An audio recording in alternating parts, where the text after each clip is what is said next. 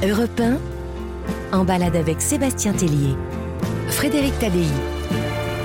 Bonjour, bon dimanche, c'est un héros de la pop et même de la crazy pop qui nous emmène en balade aujourd'hui. C'est Sébastien Tellier qui sort un nouvel album, Domesticated, domestiqué en français. Il nous a donné rendez-vous dans son quartier, dans le 18e arrondissement, chez Record Makers, où il nous attend avec sa femme. Frédéric Tadei se balade avec Sébastien Tellier sur Europe 1.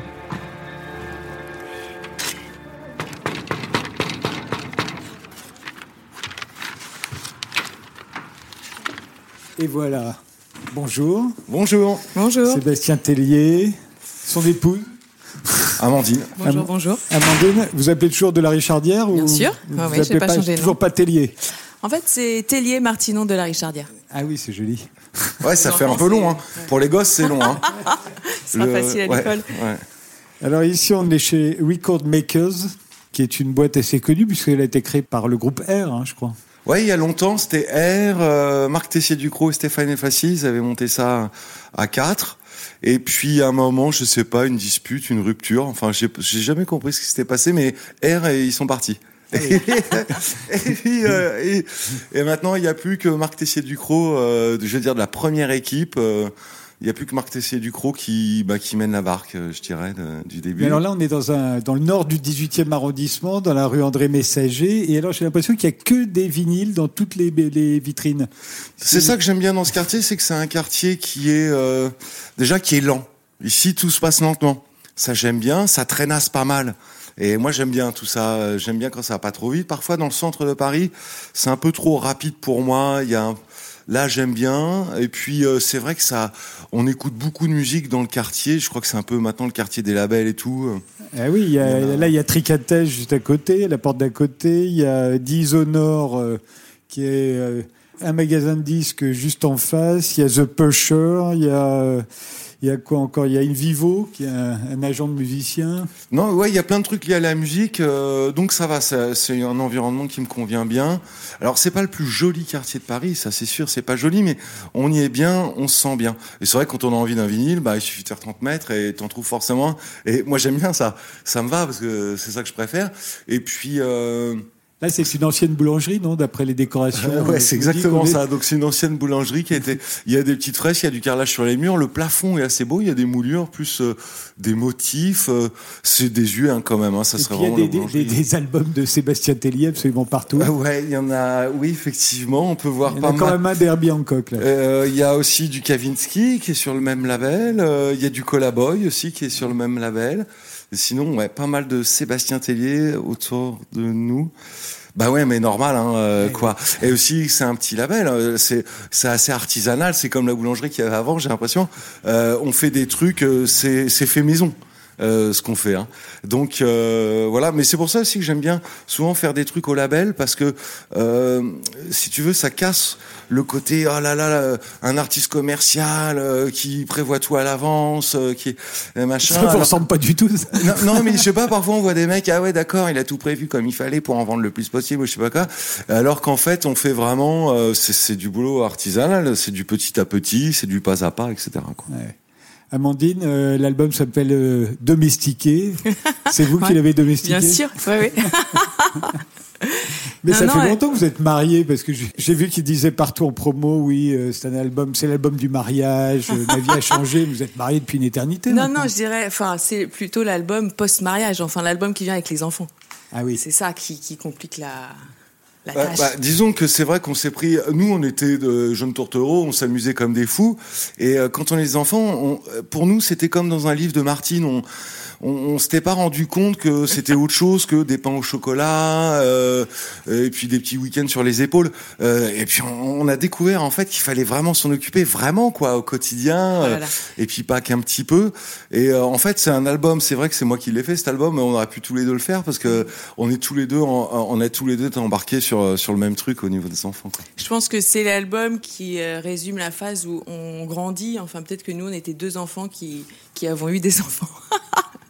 Et c'était très difficile au début, enfin très difficile, fun, mais bon bref, toutes ces, c'est vrai que toutes ces, ces tâches domestiques, tout ce monde qui, qui s'est, euh, euh, qui, qui est apparu à nous de manière euh, obligatoire, On s'est pris pleine face, on peut dire. On est vraiment.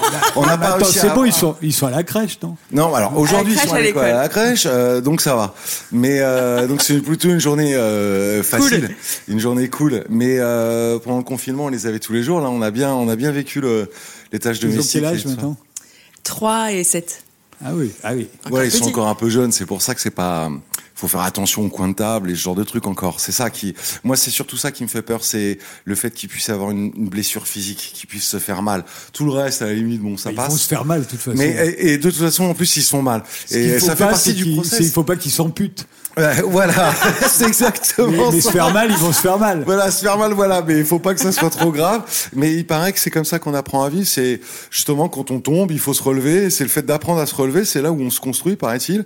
Donc euh, il faut quand même leur laisser un petit peu de marge. Mais c'est pour moi, c'est difficile. C'est une Vous êtes tombé angoisse. souvent Pardon? Vous êtes tombé souvent? bah, quand même, euh, ouais, quand même assez souvent. J'ai l'impression que ma vie a été quand même pas mal fait de, peut-être pas d'échecs, mais de, disons que euh, mon premier album, il est sorti en pleine euh, French Touch. Euh, bon, bah, je voyais mes mes copains qui vendaient des millions d'albums et tout. Moi, j'étais vraiment un petit truc tout sombre avec un petit réchaud, euh, des raviolis Monoprix et tout.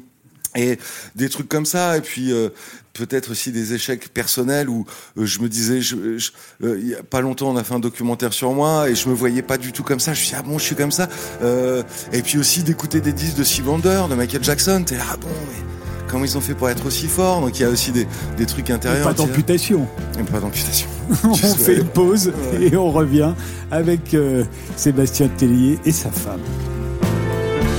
Frédéric Tadei se balade avec Sébastien Tellier sur Europe 1. Nous sommes chez Record Makers, euh, rue André Messager, dans le 18e, avec Sébastien Tellier et Amandine de la Richardière. Euh, Sébastien Tellier qui vient de sortir un nouvel album, Domesticated, euh, domestiqué en français, un, album qui évoque le mariage, le fait de passer l'aspirateur, enfin tout ce qui fait qu'on est un homme d'intérieur. Euh, voilà, mais j'a- j'avais besoin de ça parce que j'ai longtemps été un oiseau de nuit, etc. J'ai longtemps fait n'importe quoi et je devenais, euh, ça m'a lassé tout ça. Mais pourtant, j'avais rien d'autre à faire que de sortir finalement. Et puis là, avec la vie d'intérieur, j'ai dû apprendre à me maîtriser, à me contrôler et ça, ça fait du bien en fait. Vous avez Euh, d'ailleurs un très beau euh, veston euh, croisé. Voilà, voilà, j'essaye d'être, euh, j'essaye d'être beau, euh, j'essaye d'être frais. Euh, non, puis aussi j'essaye d'être, euh, euh, j'ai des, enfin c'est pas j'essaye, c'est que maintenant euh, je suis plus le maître de ma vie. C'est-à-dire euh, qui sont les maîtres de ma vie, c'est les gens qui font les horaires d'école, puisque bon bah il faut bien être à 8h25 euh, et puis revenir à 16h30, donc déjà premier maître.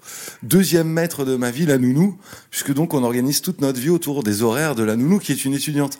Donc on est que, on est en fait agrippé comme ça par le par le scolaire et on est obligé de, on calque toute notre vie sur euh, les horaires des trucs Vous scolaires. que avez soit euh, les- 45 ans là. Maintenant j'ai 45 ans. malheureusement. 45 ans, c'est l'âge où Gandhi est revenu en Inde après 22 ans en Afrique du Sud et, et qu'il a fondé un ashram. Ah ouais bah voilà, Voilà. bah c'est parti. Mais, euh. euh, mais je- il avait fait le vœu de chasteté. lui. Ah ouais ah bah voilà, c'est non mais Enfin, après- 45 ans, c'est un nouveau départ. Quoi. Ouais, ben, euh, semble-t-il. En tout cas, moi, c'est ce que j'essaye de faire. Euh, Je trouve que si l'aventure d'une vie, c'est aussi beaucoup l'aventure euh, intérieure, c'est-à-dire le fait d'essayer de s'améliorer, de devenir une meilleure personne, euh, mais pas forcément. Moi, j'étais bien finalement à fumer des joints. Euh, en regardant la télé, mais ça donne un mec euh, dépressif, euh, caractériel et tout ça, et c'est pas agréable pour les autres. Donc, je pense que la vie, c'est surtout fait pour devenir quelqu'un d'agréable aux autres. Hein, c'est ça notre premier devoir presque. Et donc, euh, c'est ça que j'essaye de faire, moi, de, de me transformer en mec qui soit agréable euh, pour les autres.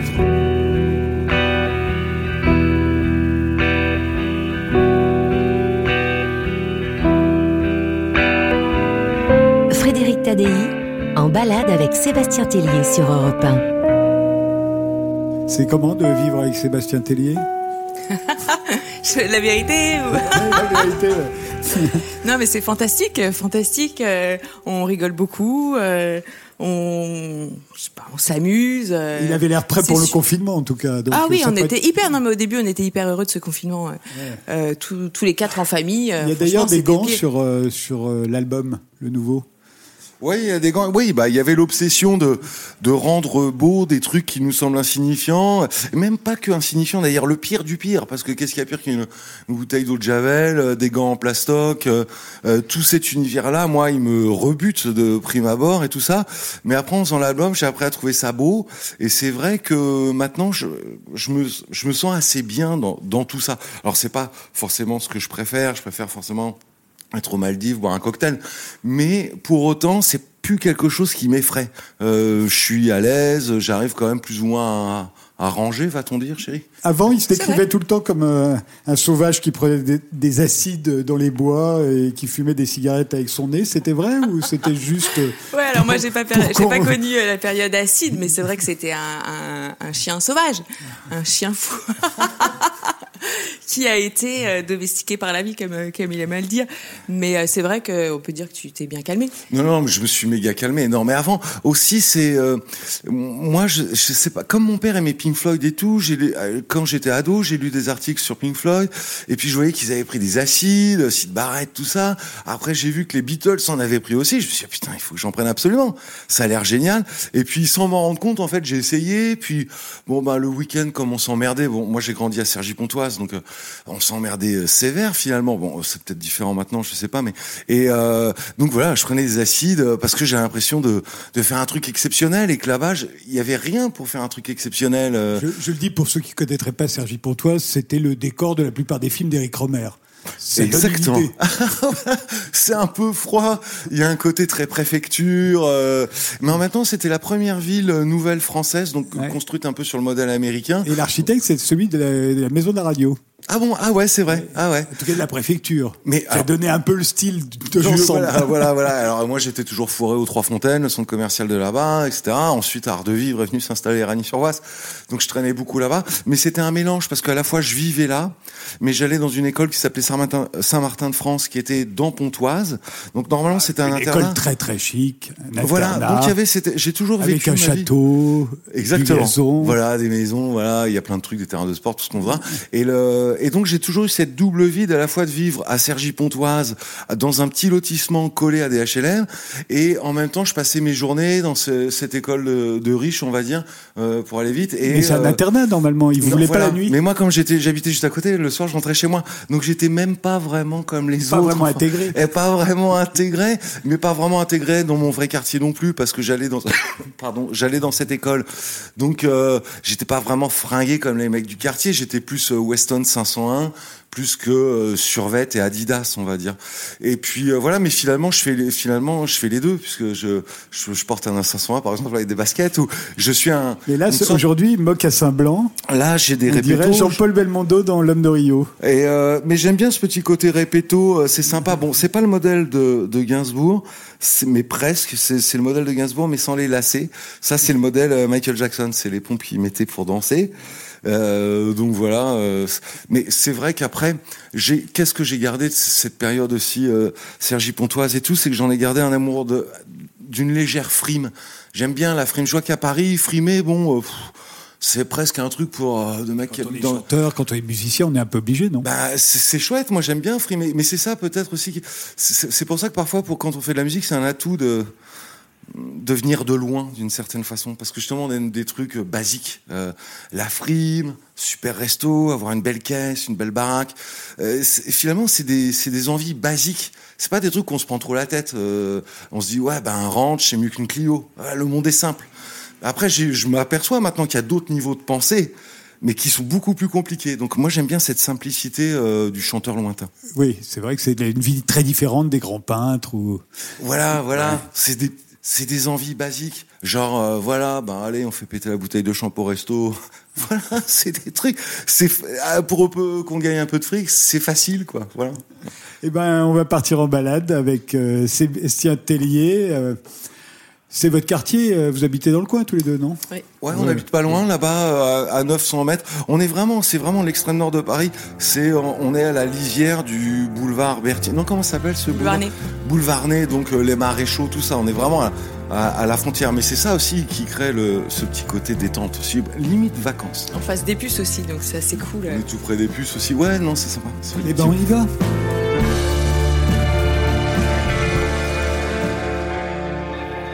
Sommes en balade avec euh, Sébastien Tellier euh, dans le 18e arrondissement. Euh, C'était chez Record Makers, là, dont on vient de sortir, que vous aviez fait votre premier tube en 2004, la ritournelle. Oui, voilà. Déjà. Après, je sais, un tube. Alors, ce qu'il y a, c'est que c'est un tube au long cours. Quand c'est sorti, bon, voilà, c'est un long morceau avec quelques personnes euh, qui aimaient et qui adoraient. Et puis un jour, euh, c'est un DJ qui s'appelle Rob Dabank euh, de la BBC qui a entendu le morceau, il a décidé de le passer tous les dimanches matins. Donc c'était merveilleux parce que à la fois ça touchait les Anglais qui se levaient un petit peu tôt le dimanche matin, voilà, donc euh, voilà, tranquille. Et puis aussi les fêtards qui rentraient eux de fête. Et donc le fait qu'ils passent cette chanson chaque dimanche matin, ça a créé une espèce de crossover. Enfin, je sais pas trop quel est le terme, mais et ça a pris en Angleterre. Et après, la chanson est revenue en France et elle a relativement bien marché en France. Maintenant, ça fait 16 ans qu'elle est sortie. Et c'est sur le long terme que c'est une sorte de tube. euh,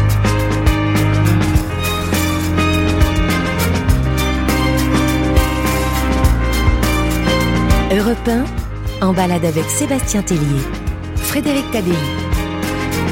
C'était mixé déjà par Philippe Zdar, qui nous a malheureusement quittés euh, l'année dernière et qui est présent sur le nouvel album aussi. Euh, Ouais, il a participé à une chanson qui s'appelle Venedia. On l'a enregistrée à Venise, euh, au studio de, de Xavier Veillant, euh, qui s'appelait Studio Venedia. C'était dans le cadre de la Biennale de Venise. Il avait le pavillon français. Je sais plus si on dit pavillon. Enfin bon. Oui, oui, on dit pas Et, ouais, puis, euh, et puis, euh, donc euh, il m'avait demandé de faire la fermeture et donc on avait fait deux, deux jours là-bas avec Philippe et Philippe, Philippe c'était mais comme d'habitude c'était investi totalement euh, dans le projet il était à Zdar, bloc. il, faisait partie de Cassius. hein, Voilà, c'était voilà, c'était la moitié de Cassius, et puis il a mixé un nombre de trucs incroyables et tout. Donc, euh, euh, d'une certaine façon, cette chanson, c'est la, enfin pas d'une certaine, c'est la dernière fois qu'on a travaillé ensemble, mais heureusement euh, qu'on a fait ça parce que moi, quand je pense à lui, je me raccroche beaucoup à ça, au fait que on a eu un un bouquet final magistral à Venise, le vin italien, les balades dans les petites rues, etc. Donc, euh, La ritournelle, ça me fait penser aussi à Tony Allen, qui était le batteur. Euh, très bon batteur, qui avait joué avec Fela, avec Damon Albarn, avec Ernest Ranglin, avec euh, Roy Ayers, et qui lui est parti pendant le Covid. hein. Ben ouais, non mais c'est ça. Donc euh, moi j'ai eu des grosses pertes quand même ces derniers temps. Bon, Tony aussi est parti.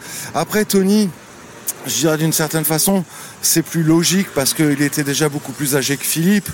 Et puis euh, il a mangé la banane par les deux bouts. Et donc euh, je dirais que Tony, il a eu, euh, il a vécu, c'est là. Et c'est, on arrive au café. Il a vécu la totalité de sa vie. Bonjour. Bonjour. Et voilà, Tony, il y a moins une douleur viscérale parce que c'est- logique. Philippe Zdar, pour moi, c'est une injustice. Il y a- c'est une blessure euh, éternelle pour moi. Euh, il, il était en pleine forme. Il avait, il faisait des trucs chamés. C'est son euh, balcon qui s'est écroulé. Hein. J'ai l'impression que c'est la, la, ouais, la, la- la rambarde du, du truc, le, la rambarde de la fenêtre qui a cédé, j'ai l'impression.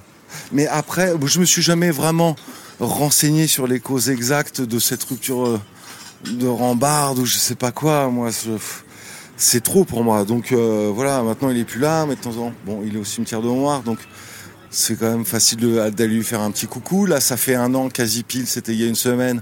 On s'est tous réunis, tous les gens qui l'aimaient, euh, devant la tombe. euh, voilà, euh, on fait comme quand euh, les gens. Et, évoquons des souvenirs plus agréables. euh, le, en 2008. Vous avez représenté la France. Euh, ouais, bah ça c'était sympa. Euh, bah non, À parce l'époque, ça avait fait polémique. Vous étiez le premier à français à chanter en anglais. Oui, Comme c'est Abba, au fond. Abba qui avait gagné l'Eurovision euh, en chantant en anglais aussi, alors qu'ils étaient Oui, c'est vrai. Et puis, je me souviens de Patrick Poivre d'Arvor, qui, à l'époque, qui présentait le 20h, et il avait annoncé cette info désespérée. Je disais, ah, mais mec, c'est vraiment, je, me- je me disais, mais c'est pas grave du tout, quoi. Même la ministre de la Culture à l'époque, ouais, c'était Christine Albanel. Ah ouais, je crois qu'on m'avait écrit des lettres et tout ça. Je recevais des lettres du gouvernement et tout ça, ouais. Et euh, mais bon, moi je l'ai bien vécu. Ce que je dis souvent, c'est que j'ai un regret, mais je le dis souvent, mais c'est que je voulais moi même pas chanter la chanson. Je voulais arriver avec ma petite voiturette de golf et la cracher directement devant le public, quoi. Tomber de scène avec du style, je perds le contrôle du truc. Et là, ça aurait été un buzz fantastique euh, devant 150 millions de personnes. Oh là là, il peut même pas chanter sa chanson. nombreux à regarder ça il y a 150 millions de personnes euh, qui regardent l'Eurovision. C'est fou. Mais les pays nordiques aussi, on m'a dit qu'ils adoraient. Il y a- ça fait Ah oui, 90% de part de marché, un truc du Et euh, Will Farrell, là, a fait un film pour se moquer de Ah ouais l'Eurovision. Ouais, qui bah passe ouais. sur Netflix, là. Ah ouais, c'est vrai que j'ai vu, euh, je l'ai vu euh, passer. Mais après, euh, l'Eurovision, bien sûr, c'est un peu le monde des frics et tout et tout. Mais moi, j'ai kiffé de le faire. J'étais content de chanter devant plein de gens. C'était chouette. Et puis, c'était en Serbie, donc il y avait un côté un peu. C'était à Belgrade, hein. euh, ouais, voilà, c'était à Belgrade. C'était un, c'était un peu rugueux. Euh, et ça, j'ai adoré. Moi, j'ai adoré Belgrade. J'ai trouvé ça fantastique. Et je sais que c'est peut-être pas mainstream, mais moi, j'ai adoré voir les immeubles hein, un- légèrement haussmanniens, mais avec des défoncés par les bombes, du style. euh, Bah oui, c'est si le avait- bombardement de 99 au moment Mais du ouais, Kosovo. mais euh, voilà, voilà. C'est le, le dernier pays d'Europe qui a été bombardé quoi, par l'aviation. voilà. Et donc, et finalement, Et la d'autres, en euh, plus. C'était il y a pas si, moi quand je l'ai fait, c'était il y a pas si longtemps. C'était finalement, euh, je sais pas, 12, 15 ans avant, j'en sais rien. Et donc ça, ça sentait encore. Il y avait encore ce truc-là, moi qui m'a fasciné, qui m'a, euh, au-delà de toute préoccupation, euh, je sais pas quoi, de guerre, n'importe. euh, au niveau visuel, c'était tripant. Euh, J'ai adoré, euh, comme des immeubles croqués, comme une pomme croquée, mais un immeuble croqué. Et ça, je trouvais ça, c'était beau, ça. Eh bien, on va écouter un premier extrait de ce nouvel album. Euh, Ça s'intitule Domestic Task. Tâche domestique en français, c'est plus simple.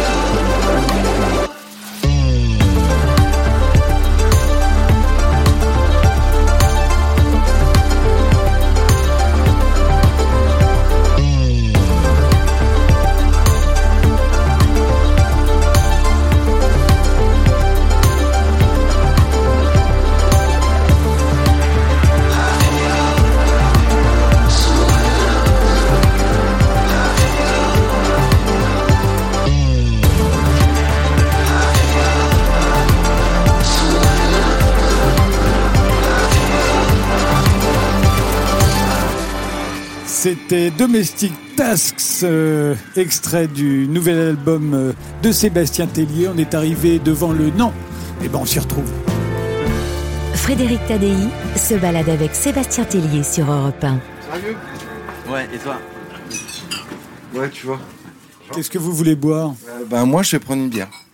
Bonsoir. Ah, Moi aussi, une petite, ouais, une petite Ouais, bière. ouais. Petite bière. Une petite- allez. Deux. Euh, moi, blonde, euh, facile. Ah bah, de l'accro, ça serait super. Euh, bah pareil, comme eux. hein. Ouais, la même chose. On est donc au non. C'est Ouais. votre QG C'est pas vraiment mon QG. Je passe toujours devant parce que euh, c'est un- un- plus ou moins sur le chemin qui mène de chez moi euh, à la maison de disque et au studio. Mais euh, j'ai longtemps fantasmé ce bar, j'ai longtemps voulu rentrer dedans. Il Effectivement, faut, dire, faut le, faut le décrire hein, à, à l'extérieur. C'est un très vieux café qui semble n'avoir jamais été rénové depuis les années 70. Euh, le store au-dessus est d'une saleté indescriptible. Et à l'intérieur, il y a, il y a des alcôves euh, en, en- en bois peint en orange euh, avec des jukebox, euh, des chaînes. euh, puis il y a un zinc. et derrière le zinc, il y a le patron. Ouais, c'est chargé, c'est assez étroit. Hein. C'est étroit, archi chargé, mais il y a vraiment beaucoup de charme. Et puis, euh, moi, je supporte pas les lumières qu'on fait maintenant dans les bars pour faire semblant que c'est chic. euh, Non, là, euh, non, là, là, il y a des, des globes euh, des années 60. Voilà, ça j'aime bien. C'est des vraies lumières. Comme quand j'étais petit euh, et que je venais à Paris, ce que, ce que- mon souvenir justement, c'était les belles lumières dans les brasseries et dans les cafés. Et maintenant, je trouve que cette uniformisation euh, des lumières des nouvelles boutiques internationales, euh, moi, moi, j'aime pas du tout. Donc là, c'est vraiment, je retrouve, euh, c'est un peu l'enfance euh, que je retrouve, même si c'est Vous êtes là depuis quand, euh, patron? 33 ans. 33 ans? Ah oui, donc euh, le côté années 70, c'était avant vous déjà. C'était déjà. Ah oui, vous en avez hérité, oui. Et il y a beaucoup de chouettes aussi. Vous faites une collection de chouettes, visiblement. Parce que j'en ai une vivante euh, quand j'étais jeune. Ah oui, Alors, euh, ces- remplacé par des, par des mortes. Ouais, mais c'est les clients qui m'ont offert des chouettes en 30, en 30 ans, ça fait, Ah oui, on est- il y a beaucoup, beaucoup, ça fait beaucoup. beaucoup de chouettes. Ouais. Mais c'est dingue ce que c'est embar... en, j'allais dire embarrassé ici. On dirait qu'il y a plus de place pour les objets que pour les clients, justement. Vous préférez en fait les choses inanimées. Ouais.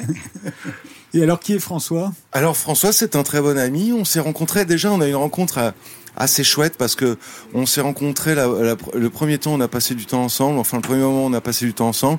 C'était, je crois, sur le le voilier le plus cher du monde, hein, ou le plus Ouais. rapide du monde. Euh, non, et le plus rapide et le plus cher, c'était le voilier des Agnelli qui s'appelait Furtivo, je crois, hein, Ouais. Qui a fait des, des Coupes du Monde. qui a fait des coupes du monde et tout. Et nous, on l'avait. C'est notre ami commun Xavier Veillant.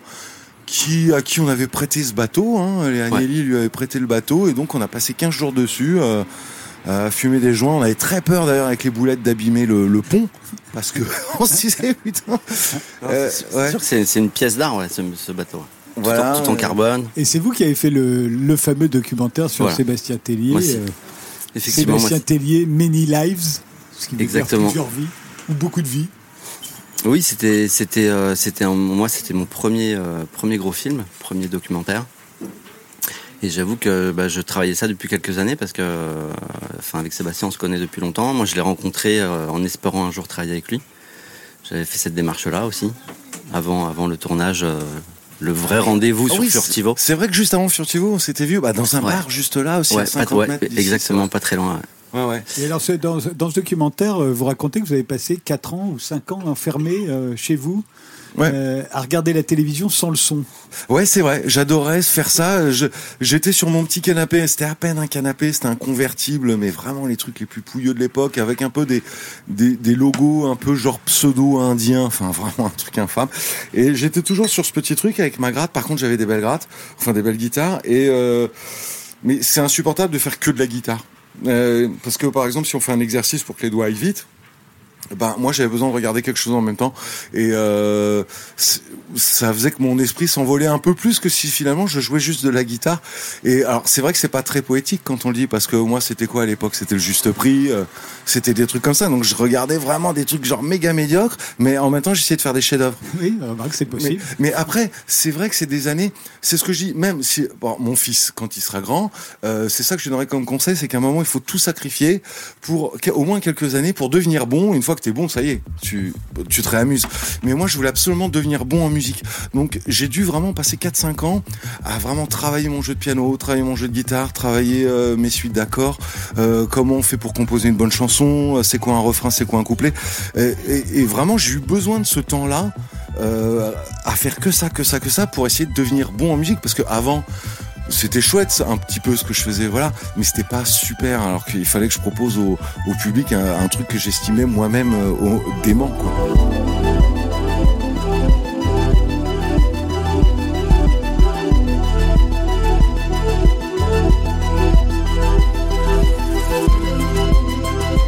Europe 1, 11h30, en balade avec Sébastien Tellier. Frédéric Tadei. Et alors, il y a beaucoup, beaucoup d'images euh, dans, dans ce film qui datent à chaque fois des époques. hein. Il y a des images de l'époque où vous étiez dans ce petit appartement pourri. Ouais. euh, On vous, le voit. vous, vous filmiez beaucoup déjà. Euh, C'est top pour un réalisateur après. Ah oui, on, on était euh, ravis d'avoir autant d'archives et de sur Et- la continuité. Et, et pour un film à la gloire de Sébastien Tellier, ça peut été difficile de convaincre euh, les Daft Punks, euh, R, euh, Jean-Michel Jarre. euh, Pas vraiment. Non, ils ont tous accepté tout de ouais, suite. Ouais, c'est ce, ce cercle là là de chez Sébastien, il est très euh, très solidaire. Il y a quoi. Phoenix aussi. euh, Ouais, mais c'est vrai que la- ce qu'on appelait la French Touch, euh, on, on est vraiment solidaire. Moi, s'il y a quelque chose sur les Phoenix, j'accepte tout de suite d'y participer ou euh, d'écrire une préface pour un truc ou n'importe quoi. Et c'est vrai que c'est pas du, c'est pas du flambi, hein, comme diraient les jeunes. Non, non. C'est que vraiment, quand on fait une soirée, bah, il y a, on est tous ensemble. euh, Il y a un vrai truc euh, qui se passe entre nous. On compte les uns sur les autres. On, est là, on est là les uns pour les autres. On fait une pause, on se retrouve juste après.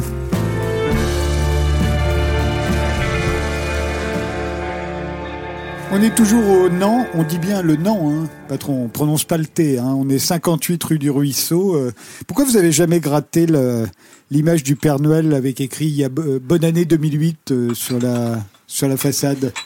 Ça, c'est c'est Charlie Schlingo, Ah qui oui, vous connaissez, c'est un grand de la bande dessinée. c'est lui qui l'a dessiné. qui l'a dessiné et il est décédé. Du coup, je l'ai gardé tout le temps. Et je le garde tout le temps. Tant que je serai là, je le garde. Mais vous pourriez changer la date, euh, que ce soit Non, plus non, non. 2008, que ce soit 2020 par Non, ça s'arrête. Non. Ça reste. Donc ça restera bonne année Voilà. 2008 euh, jusqu'à la fin de vos jours. On est avec euh, Sébastien Tellier, mais aussi avec François Valenza. Vous faisiez quoi euh, pour le réveillon 2008 euh Euh, 2008, Sébastien alors j'avais sorti Sexuality. Euh, Bah oui, en 2008. Euh, ouais. Non, je sais pas. Moi, j'ai toujours détesté les réveillons. Euh, Il y, a, y a déjà une tension. Euh, je me sens pas tranquille. J'ai l'impression que je vais me battre. Euh, ou Il y alors en a beaucoup qui rêvent d'en découdre. Euh, voilà, voilà, ou que je vais me faire attaquer. Euh, puis il y a pas de taxi. Non, c'est des... moi je déteste ça. Et puis en plus c'est une fête forcée. Moi je déteste. Moi ce que j'aime bien, c'est bon bah je me promène, admettons je vais à la boucherie. Là je rencontre quelqu'un que je connais. Ah bon on boit un, on boit un verre, ok. Et puis là ça se termine le lendemain matin. Ça j'aime bien. Par contre une fête prévue à l'avance de cette façon-là, euh, ça j'aime pas Comment trop. vous avez fait quand vous êtes marié euh, Vous aviez invité des gens quand même. Oui, bon là, oui. C'était un peu prévu à l'avance. Mais d'ailleurs, le mariage, je sais pas. C'est vrai que j'ai fait une chanson sur le mariage dans le dernier album, mais c'est vrai que le, Ça s'appelle Oui. ça s'appelle oui. Et le, là, c'est vrai que mon mariage en Italie, euh, il est, c'était vraiment beau. C'était vraiment une belle journée, mais C'était bien prévu, bien puis, organisé. Voilà, j'avais parce que généralement c'est quoi un mariage? C'est bon bah tout le monde a mal aux pieds, hein, parce qu'il y a des chaussures neuves. Là non, c'est je sais pas, personne n'avait mal. On était bien. il y a- C'était c'était libre, il y avait feu d'artifice et puis il y avait des Américains qui étaient là et ils avaient ramené du, des plaquettes de chocolat mais fourrées aux champignons et ils ont donné à tout le monde, mais même les tantes, les machins. Donc euh, c'était hein, c'était Ah, festif. super, hein. euh, ambiance. Bien, les champignons euh, plus le feu d'artifice. Moi j'avais un petit riva, donc je faisais des petits Vous tours riva. déjà le documentaire à l'époque euh, Euh, non, non, non, non. J'avais rencontré Sébastien depuis euh, une petite année, je crois, ou euh, voire un peu plus, mais Enfin, il y a des gens le qui ont filmé. documentaire effectivement germait déjà dans ma tête. ouais. Il y a, ouais, non, il y avait même, je me souviens, parce que comme j'avais fait euh, euh, à l'époque, j'étais peut-être plus connu qu'aujourd'hui. Il y avait des paparazzis cachés dans les arbres et tout. Sérieux? C'était un peu cette ambiance-là, ouais. Des vrais paparazzi? Mais après, il y a des photos de, de l'intérieur de l'église, euh, dans Voici et tout. Ah C'était ouais. dans Public ou un truc du genre, enfin l'équivalent. Et le, mais moi j'aimais bien, ça m'a pas En fait, vous dérangé. êtes un, un musicien de l'underground qui est, qui, est, qui est sorti dans le grand public par Voici. Ah, Et l'Eurovision. Non, mais après, musicien underground, oui, certainement, puisque euh, ce que j'aime, moi, avant tout, c'est le charme. Et donc, quand on aime le charme, euh, ça coupe euh, plein d'autres choses. C'est-à-dire, euh, justement, euh, le charme, c'est quand c'est petit, quand c'est mignon, comme je disais tout à l'heure au label, quand c'est artisanal et tout et tout. Et donc, euh, finalement, cet amour du charme me force, en fait, à être, à être underground, tout simplement. Au fond, euh, ces quatre euh, ou cinq années passées euh, confinées chez, chez vous, ça vous préparait déjà à être un homme d'intérieur. Ah ben moi c'est clair que je suis alors euh, euh, je suis beaucoup plus euh, dans le mental que dans le physique et j'en parlais ce matin à mon psy qui me disait non mais Sébastien faut vraiment faire du sport maintenant c'est plus possible. Surtout que vous avez un beau physique. et euh, merci. Et, et donc mais moi je me suis toujours vu comme un mec qui aimait penser mais je me suis jamais vu comme un grand penseur. Par contre je ne supporte pas de pas prendre le temps de réfléchir. J'ai besoin de malaxer les trucs de, et donc c'est ça de cette et de cette époque c'est ça que j'ai gardé c'est que j'aime bien être tout seul et réfléchir, c'est vraiment, c'est une récompense pour moi. La solitude et la réflexion, c'est la récompense de tous mes efforts. Puisqu'on parle de physique, pourquoi cette barbe?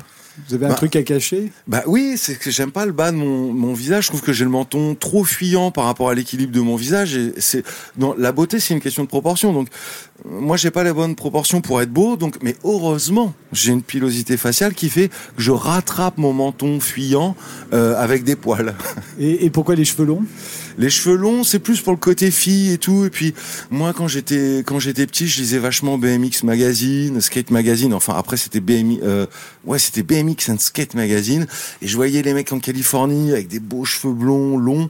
Je sais pas, ça me donnait envie. J'avais envie de leur passer la main dans les cheveux, quoi. Et plus de lunettes noires en revanche. À une époque, beaucoup de lunettes noires. Bah, elles sont là, elles sont accrochées à la poche. Oui, de- mais plus sur les yeux. Euh, non, pas forcément, parce que déjà ça me nique les yeux.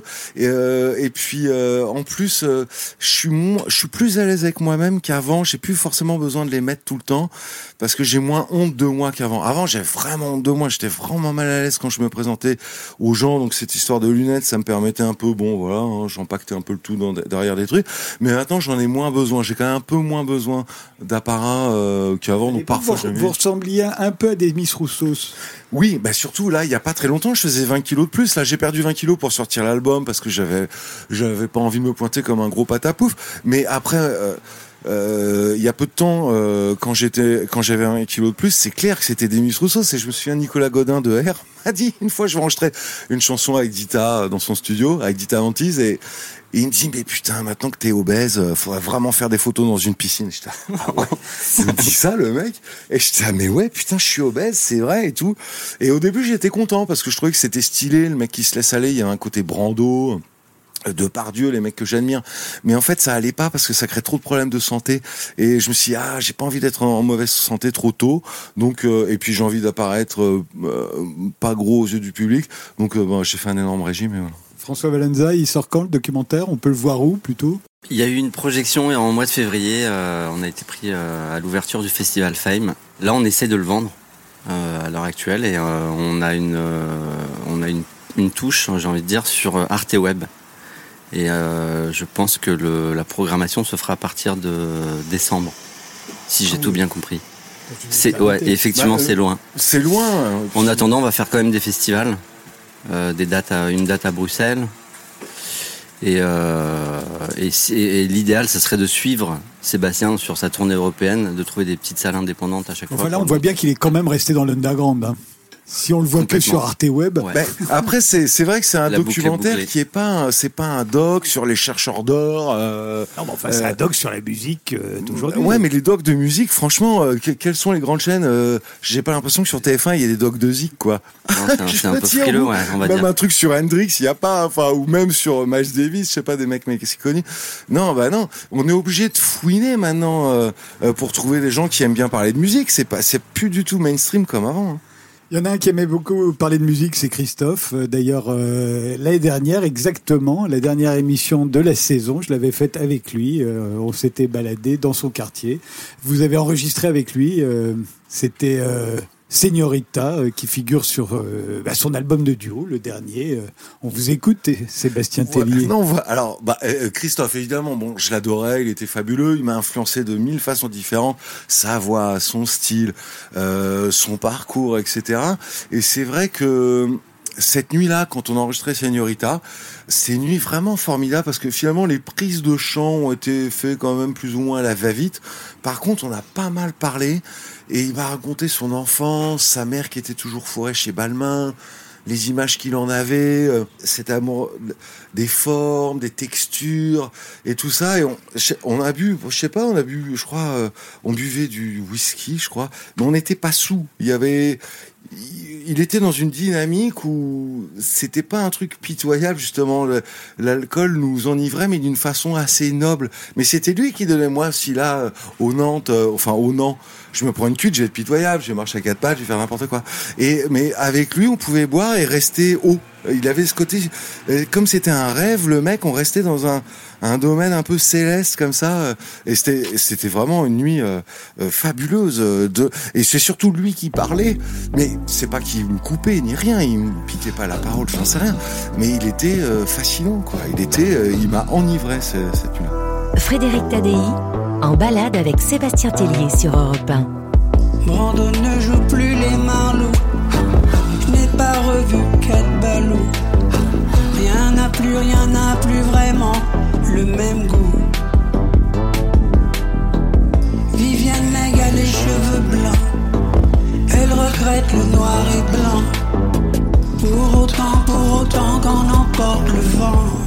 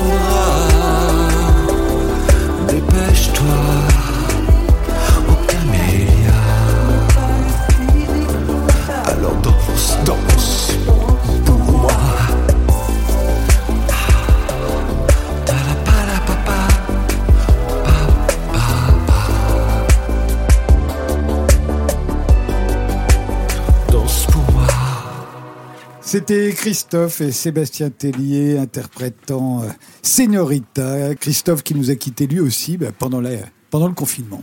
Oui, alors je sais pas, moi on m'a jamais dit si c'était le coronavirus ou personne ne sait pas. Moi je sais même pas où il est, je sais pas où il est enterré. J'ai euh, pas été contacté pour faire des hommages ou je sais pas quoi. Je sais pas s'il y a quelqu'un. Ce qu'il faudrait, c'est qu'il y ait quelqu'un, un amoureux de Christophe quoi, qui prenne le truc en main, qui dise bah voilà c'est à telle heure, à tel endroit, il faut faire ça. Et puis on le fera là. Il y a une espèce de vide. Moi ça m'a fait de la peine de pas savoir. C'est horrible de pas savoir euh, ce qui lui est arrivé finalement. Frédéric Tadei se balade avec Sébastien Tellier sur Europe 1. Nous sommes euh, ressortis euh, rue du Ruisseau avec Sébastien Tellier. euh. vous parlez souvent de votre psy, euh, vous y allez depuis longtemps? Euh, ouais, là, ça commence à faire pas mal. J'en ai vraiment besoin parce que comme je me pose beaucoup de questions, et il faut bien que certaines aient des réponses. Et euh, Il et- répond ou il conseille Non, et euh, non, il répond, il répond. Moi, j'ai besoin. Surtout, moi, j'ai toujours besoin de savoir si je suis normal ou pas. Si, par exemple, mon problème, est-ce qu'il touche beaucoup de monde ou ou pas beaucoup de monde? Et, Ouais. et c'est- ça me rassure quand il me dit non, non, mais ça. Ça tout deux personnes sur trois, euh, ça fait ça. Je suis là, ouf. Et c'est ça que j'aime bien, moi, c'est savoir que je suis pas trop trop différent des autres.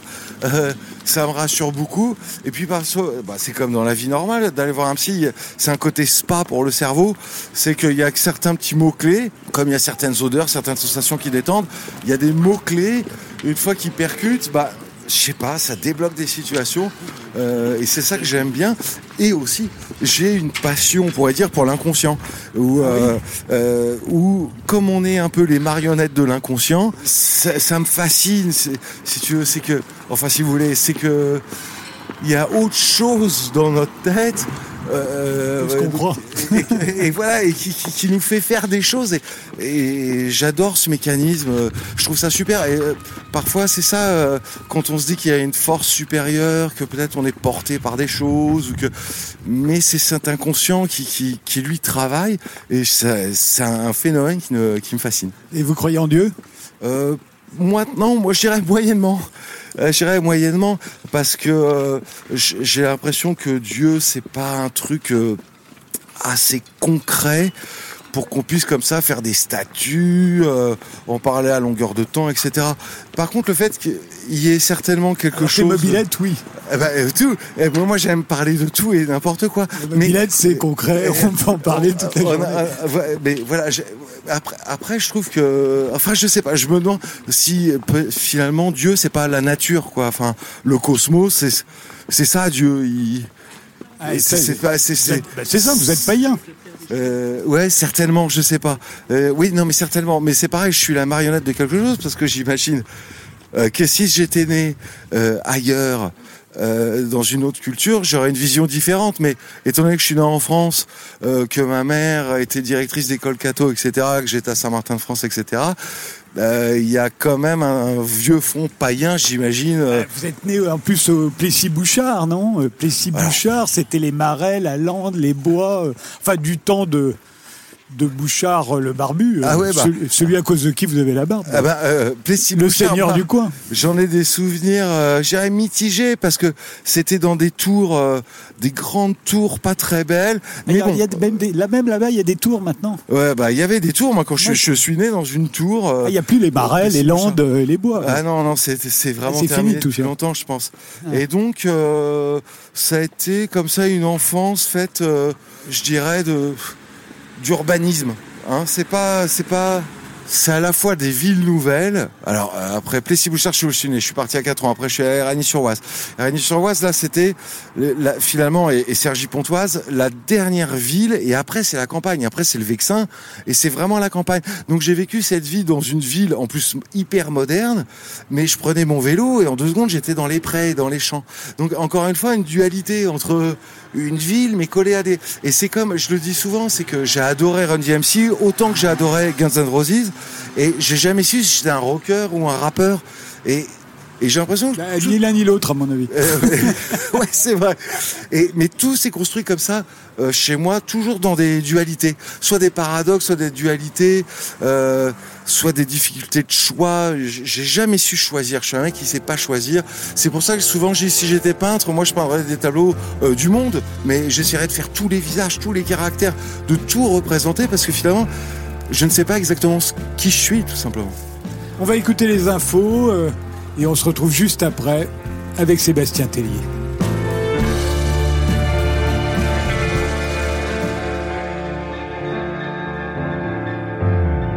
Europe 1, en balade avec Sébastien Tellier. Frédéric Tadei.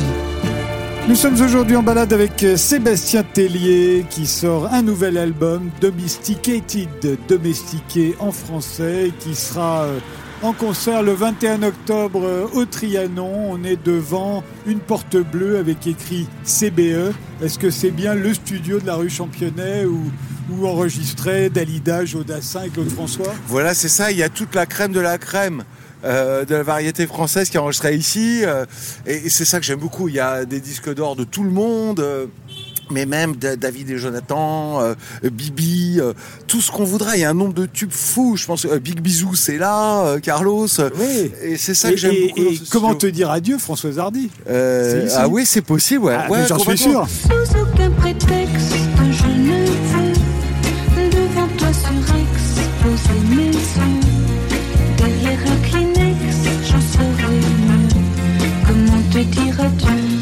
a beaucoup de choses qui ont été faites dans ce studio et c'est ça qui me plaît dans ce studio, c'est que il a une histoire, mais pourtant je suis pas spécialement un obsédé de ah celui a une âme ou pas. Moi j'aime autant un Buffalo Grill que euh, je veux dire le Louvre. Mais pour autant là quand je fais de la musique c'est sympa quand même de sentir qu'il y a une âme et tout ça parce que justement quand je fais de la musique c'est là où Il faut ça- faire gaffe parce qu'on peut être, euh, on peut être euh, influencé par exemple par Stone et Chardin qui ont enregistré ici. euh, Non, mais- Il y a du soleil sur la France. Il y a du soleil sur la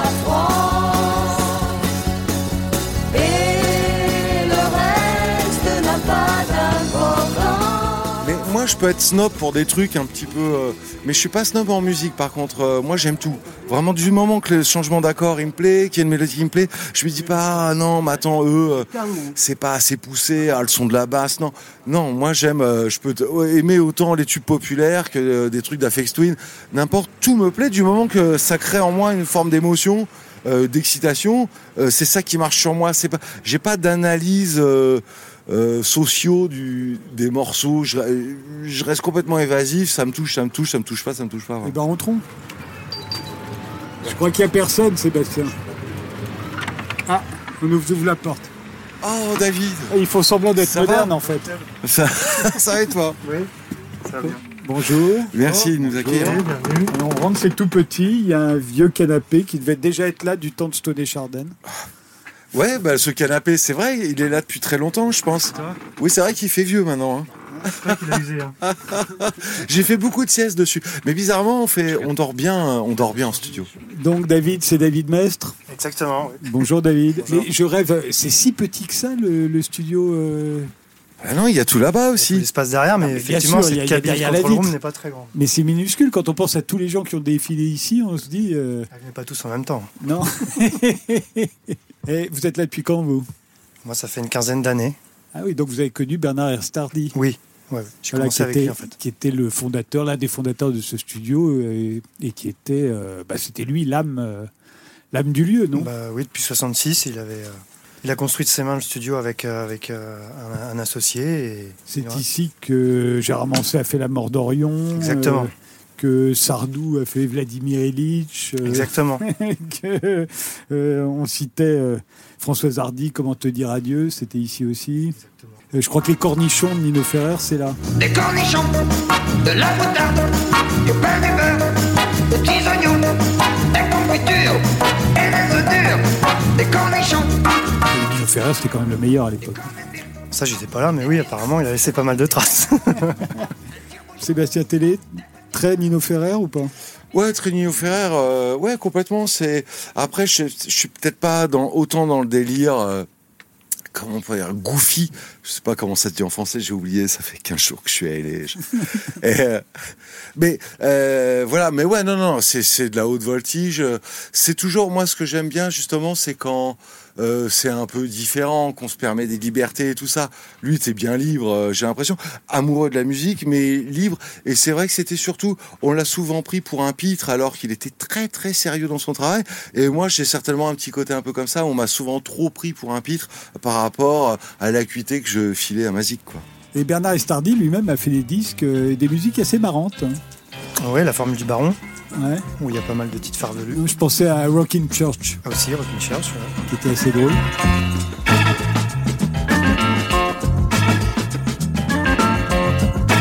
Frédéric Tadei, en balade avec Sébastien Tellier sur Europe Là, on est du côté de l'ingé son, euh, donc euh, tout est en bois. hein, euh, Il y a une console et puis il y a la vitre derrière nous. Et il y a beaucoup plus de place pour la musique et les musiciens. Moi, c'est c'est moi qui ai la, petite, plus- la plus petite place. C'est ici que Sébastien a enregistré le dernier album. Donc. J'ai enregistré pas mal de voix, etc. J'enregistre toujours des parties d'albums ici, voire en entier aussi, parfois confection. J'ai dû le faire entièrement ici. Euh, ouais, c'est un studio. Déjà, le piano, il est magique. Il y a un orgue, enfin une orgue ou un orgue, je sais pas comment on dit, qui est magique. La- le son de la pièce en général est top. Il y a les meilleurs micros de Paris, ils sont là. Et puis, euh, il y a un, ce qu'on appelle un piano bastringue, c'est-à-dire euh, un piano qui est volontairement laissé désaccordé. Et ça, c'est rare finalement parce que c'est rare les studios qui peuvent avoir plusieurs pianos à la fois un très beau, un grand piano à queue, plus un piano basse-string, hein, euh, et il y a plein de choses. Et puis il y y a, y a la table des Stardy qui est toujours là, il y a les magnétos à bande, et il y a surtout le meilleur synthé de tous les temps, qui est le ARP 2600, qui trône euh, là-haut. Et ça, euh, euh, voilà, ça c'est une grande qualité du studio aussi, c'est qu'il y a ce synthé-là, qui est très très dur à régler, très long, très capricieux, mais qui donne toujours les meilleurs résultats. Donc euh, ça toujours de demander comment la guitare électrique euh, n'avait pas été détrônée par le synthé. Comment elle a fait pour résister? Elle aurait dû disparaître comme l'accordéon normalement. On se faisait la réflexion il n'y a pas longtemps justement où la guitare électrique a, a traversé toutes ces années sans, Euh, oui, non, c'est vrai. sans disparaître. Mais aussi quand on été en- sur toutes les compos, même quand tout était Ouais. synthétique. C'est bizarre. hein. Mais c'est plus glamour aussi de jouer euh, de la guitare. Il y a un côté physique où tu peux bouger, te déhancher et tout. C'est qu'au synthé, se déhancher et tout, c'est moins, c'est moins glamour. Je pense que c'est vraiment le côté glamour de la guitare. Un ventilo, une guitare électrique, ok. Un synthé, euh, un ventilo, bah pas du tout. On fait une pause et on se retrouve juste après. Frédéric Tadei se balade avec Sébastien Tellier sur Europe 1. Alors on est du côté des instruments dans le studio euh, CBE euh, avec Sébastien Tellier. Il y a des photos, des très vieilles photos. Il y a même une photo de Gérard Manset, ce qui n'existe plus depuis longtemps. Gérard Manset ne se laisse plus prendre en photo et se promène toujours avec des lunettes noires. On avait fait en balade avec lui euh, l'année dernière et, et il avait des lunettes noires. Là, il est sans lunettes sur la photo. C'est incroyable. Il y a aussi euh, Charles Trenet sur une autre photo. Euh, euh, un jour, il y aura une photo de Sébastien Tellier, j'imagine. Aussi, il y en a. Il y en a J'espère qu'il y en a. J'imagine que vous les avez mis aux toilettes. Elles elles sont aux toilettes, effectivement. Ah ouais, c'est vrai en plus, ouais, putain. Eh ben, moi je suis au shot. Hein. Une mythique avec Tony Allen et. Avec Ah Tony ouais, Allen, Oh là là, bah ouais. Ah ouais, oh là là, quelle journée. Il y a Bernard oublié. Tapie aussi en photo. là. Oui, oui, réussir sa vie. Voilà. Parfois, la fille de Bernard Tapie, elle vient encore enregistrer ici Oui, oui, oui. Son seul disque Et sa fille récemment. Ah oui, aussi. Ça brasse tout. C'est ça qui est bien, c'est qu'il y a tout. Même Sébastien, il est déjà venu euh, Ouais, ouais, enregistrer ici. Il y a de l'électro la euh, plus pointue, à la variette, à tout, acoustique, électro, tout, tout y passe ici. Hein. C'était avec Philippe Catherine, c'était costume. Ah ouais, c'est vrai. Ouais, ouais. Et Moi, donc, j'ai une petite théorie sur les musiciens d'aujourd'hui, c'est que je pense qu'ils font la musique qui était à la mode l'année de leur naissance. Et vous, vous êtes né en 75, Sébastien Tellier. Je me suis dit, bon, Pink Floyd, trop facile. Robert Wyatt, Rock Bottom. Ah oui, bah complètement. Mais c'est mon album, c'est mon album préféré tout simplement. Et je l'aime tellement que je peux plus l'écouter parce que quand je l'écoute, je pleure. Je pleure tout de suite tellement j'adore. Et c'est c'est dingue comme les larmes. Euh, c'est vraiment un truc d'amour. Et par exemple, euh, quand j'étais voir Prince au Zénith. Même sur les chansons hyper funky, hyper entraînantes, moi je pleurais. Je, je dansais pas, je, pleurais d'émotion. Donc pour moi, les larmes, ça veut vraiment dire ok, j'y crois. Je suis plus dans un truc d'appréciation, de jugement. Le, truc, je le vis. Et Rock Bottom, quand je l'écoute, je pleure.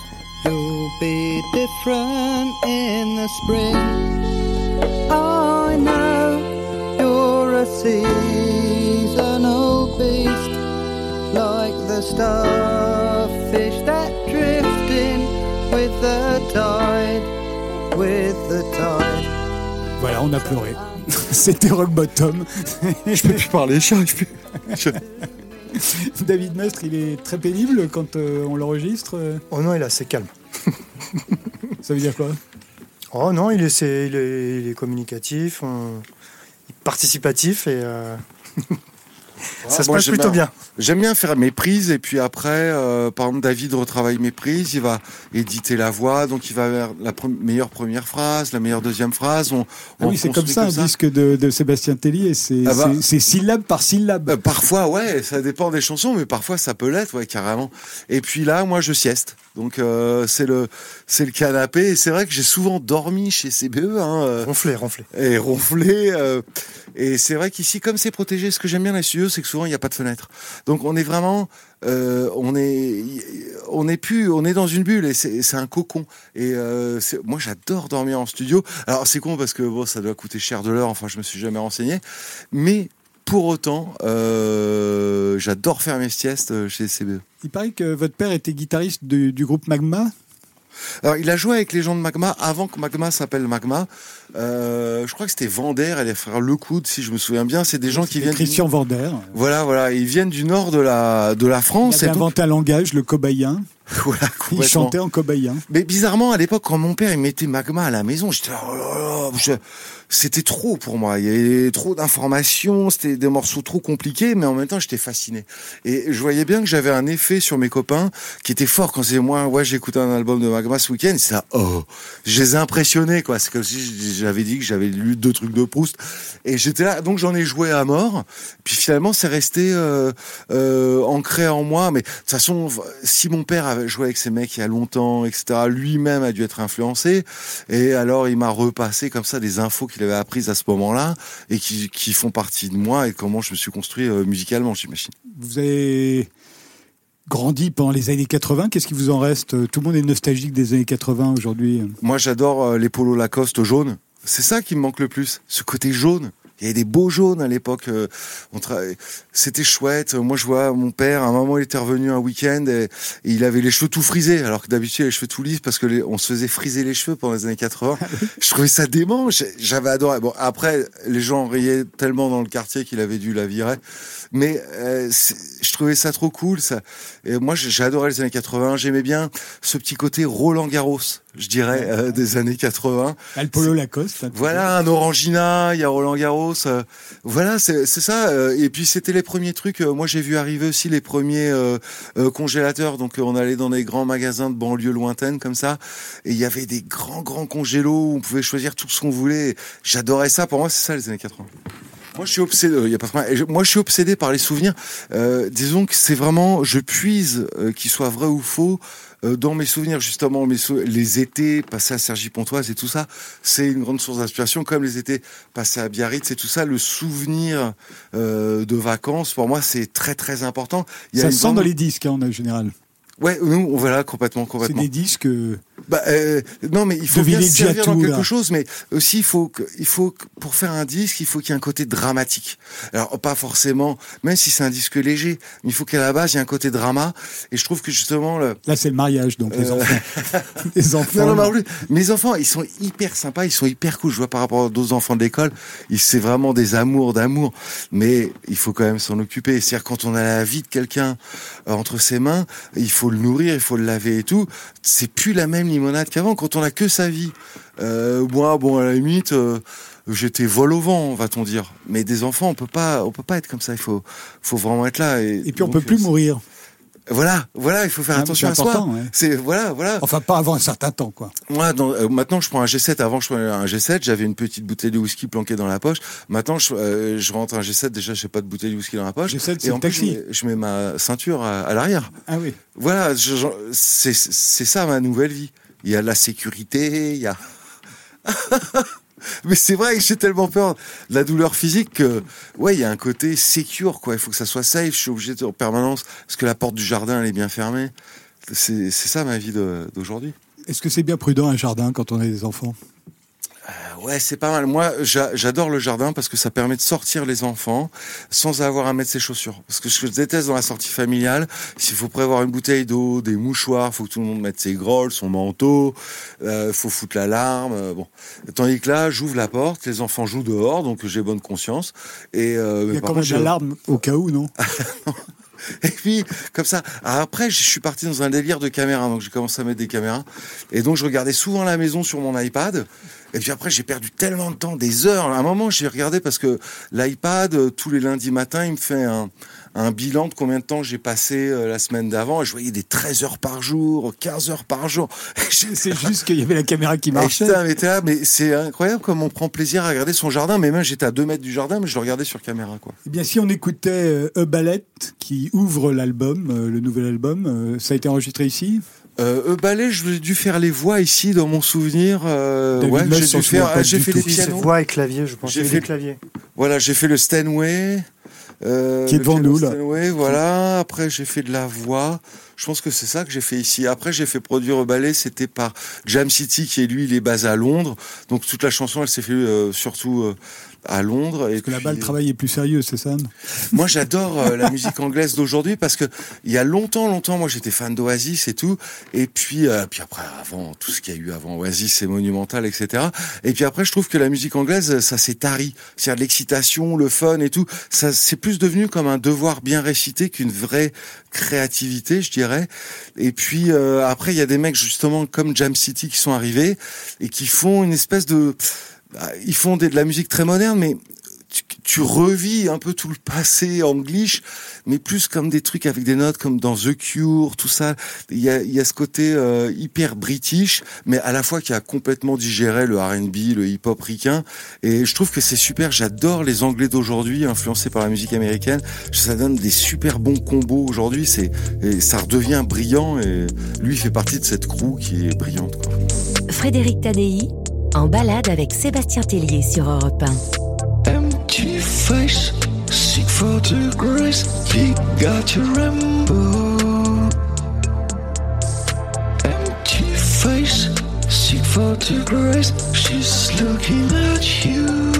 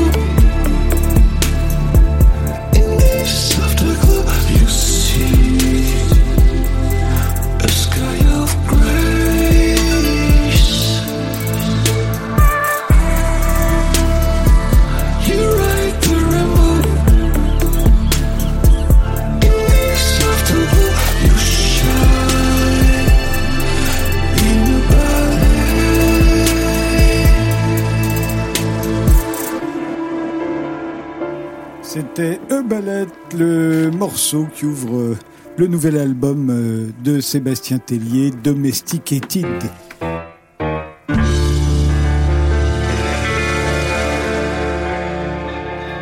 Nous sommes toujours euh, au studio CBE dans le 18e arrondissement avec, avec Sébastien Tellier, avec David Mestre, l'âme des lieux aujourd'hui, qui a remplacé Bernard Estardi. Euh, on pourrait évoquer Karl Lagerfeld, euh, parce que vous l'avez bien connu, lui aussi nous a quittés. euh. il avait Oui. fait de vous une égérie Chanel. bah, je l'ai pas connu, je l'ai pas archi connu. C'était, j'allais au défilé. Parfois, il a demandé de temps en temps, je ne sais pas pourquoi, est-ce que je regarde le défilé à côté finalement de la pièce où ça se passe avec lui. Je sais pas, il m'invitait souvent, etc. Mais je le connaissais pas bien. J'ai jamais été chez lui ou on s'envoyait pas. des vêtements là? Il m'a prêté, il m'a prêté des vêtements. Enfin, Chanel m'a prêté des vêtements. Mais c'est vrai que quand Chanel m'a appelé, euh, il y avait Karl qui me fascinait. Après, autour de Karl, il y avait une équipe que j'ai adorée. J'ai trouvé vraiment euh, de la douceur, euh, du goût, la- l'amour du travail bien fait. Tout le monde est hyper méticuleux. Ça, j'aime bien. Et c'est vrai que finalement, c'est rare les domaines où les gens ont vraiment envie de bien faire. C'est-à-dire, c'est pas, c'est pas qu'un métier, c'est vraiment une passion. Et chez Chanel, c'est ça que j'ai vu. C'était vraiment des gens passionnés, mais obsédés par la qualité. Et finalement, si on se balade un peu partout, des gens obsédés par la qualité, pas beaucoup. Donc, j'ai trouvé une sorte de famille. euh, euh, C'est vrai petit peu que pour chaque album, vous changez tout euh, de maison, de garde-robe, de voiture, euh, d'instruments. Vous revendez les instruments du- de l'album précédent? Ouais, ça j'aime bien faire ça. C'est une façon de se refresh, mais qui qui est euh, nécessaire parce que ça sert à rien de faire à chaque fois le même disque et d'avoir le même discours. C'est et voilà. Et pour avoir autre chose à dire, il faut vivre des trucs différents. Donc moi, comme ma famille en Ile-de-France, je reste, malheureusement en Ile-de-France parce que voilà, les gens qui me sont le plus proches, ils sont là, donc je vais pas partir trop loin d'eux. Mais après, à part ça, je change tout ce que je peux changer. C'est histoire comme le documentaire François Valenza, c'est histoire de m'offrir une nouvelle vie. Euh, c'est ça qui me plaît, parce que vu qu'on a qu'une seule vie, c'est un peu con de la vie toujours la même baraque, je trouve. Et, Et alors, de toutes ces vies, euh, c'est quoi les plus mauvais souvenirs? Oh là, j'ai des souvenirs. Mais c'était surtout au début quand je jouais le, on peut dire un petit peu, je sais pas comment, euh, le, le- comment on appelle ça, le Clodo maudit, je- poète euh, Clodo. Clochard euh, céleste. Clochard céleste, voilà. Clochard céleste. Ça, c'était dur parce que je le vis vraiment à 100%. Donc, euh, c'était vraiment une vie médiocre. euh, J'étais sale, euh, mais obsédé par la culture. euh, je l'ai fait vraiment à fond, quoi. Je gagnais rien. Enfin, pour gagner de la thune, de temps en temps, je bossais euh, sur le chantier du Stade de France, mais j'avais une vie pénible, faite de boue, j'étais dégueu, moi-même j'étais dégueulasse, euh, tout était dégueulasse chez moi, enfin, et ça j'en ai un souvenir, euh, ouais c'était dur quoi, j'ai, c'était mon chemin de croix à moi, euh, ça a été ça. Et le meilleur, c'est l'époque Sexuality, peut-être? Le meilleur, euh, sexe. euh, ouais ça c'était sympa, mais encore une fois c'était quand même assez dur à jouer aussi comme rôle, dans le sens où je devais jouer le séducteur et c'est pas exactement ce que je suis, c'est-à-dire le séducteur français, nanana, moi j'ai jamais osé draguer une fille dans un bar, à chaque fois il a fallu que je sois surbourré ou que par le plus grand des hasards une fille euh, daigne m'adresser la parole, mais je suis pas du tout un séducteur, donc c'était assez dur à faire. Je veux dire que là l'homme domestique, vu que c'est ma vraie vie, que je dois vraiment m'occuper de mes enfants et je dois vraiment faire mon lit, c'est encore là où je suis plus à l'aise parce que j'ai juste à parler de moi sans trop en faire. Alors bien sûr, hein, j'aime bien voilà un petit peu de décorum, un petit peu de facétie, mais euh, pour autant là c'est plus facile à vendre que ça l'a jamais été. Donc je suis aussi là dans une bonne période. Mais la prochaine fois, il va falloir inventer un nouveau truc.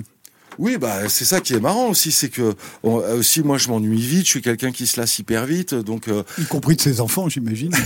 pas des enfants, mais je veux dire, au moins de mes chansons. C'est là, bon, euh, ok, bon, euh, ça bien écouté, euh, on t'a- des gens t'ont dit. ah, bah, Imaginez c'est les fort. Rolling Stones qui jouent toujours les 6-7 mêmes chansons depuis Ah, 60 c'est fou. ans. Mais la 60 setlist, ans. la, la setlist des Stones, mais c'est fascinant. à quel point le- c'est une, c'est une mécanique, euh, c'est un truc. Et c'est vrai, moi, le, le père de ma femme est fan des Stones, donc on va souvent voir les Stones, euh, etc. Toujours les mêmes, Et c'est toujours les mêmes. c'est la même setlist, quoi. Exactement pareil. Ouais. Ouais, comme Muriel Robin, toujours les mêmes sketchs. c'est marrant de les comparer les deux. Parce que Eh oui, c'est la même carrière. Mais c'est vrai qu'il y a des, grandes communs. carrières avec Ouais. très peu de matériel. Ouais, c'est ouais, C'est ouais, ouais, assez c'est vrai. Mais je quand même, je dirais, en tout cas, je sais pas Muriel Robin, j'ai jamais vu de spectacle, mais je les Stones, il y a des chefs-d'œuvre. Alors, c'est pas si sûr qu'il y en ait. Muriel Robin, peut-être elle a fait des chefs-d'œuvre, mais je les connais pas. Dans son genre, bien sûr. Oui, remarquez, ouais, certainement, Ah ouais, ouais. ouais, ouais. Eh bien, merci euh, Sébastien Tellier de nous avoir emmenés en balade avec vous. Euh, merci David Mestre de nous avoir euh, ouvert les portes du studio mythique, le studio CBE, euh, dans le 18e arrondissement. On remercie aussi euh, Raymond, le patron du Nant. et Record Makers, on a commencé cette balade de rue André Messager. Je rappelle que votre album s'intitule Domesticated. On a bien compris que vous étiez domestiqué. Je ne vous dis pas rendez-vous dimanche prochain pour une autre balade parce que ce sera les vacances, mais il y aura quand même une balade, euh, il y aura des rediffusions pendant tout l'été. On se retrouve euh, à la rentrée pour une autre balade. Passez un bon dimanche et un bon été. Frédéric Tadei se balade avec Sébastien Tellier sur Europe 1.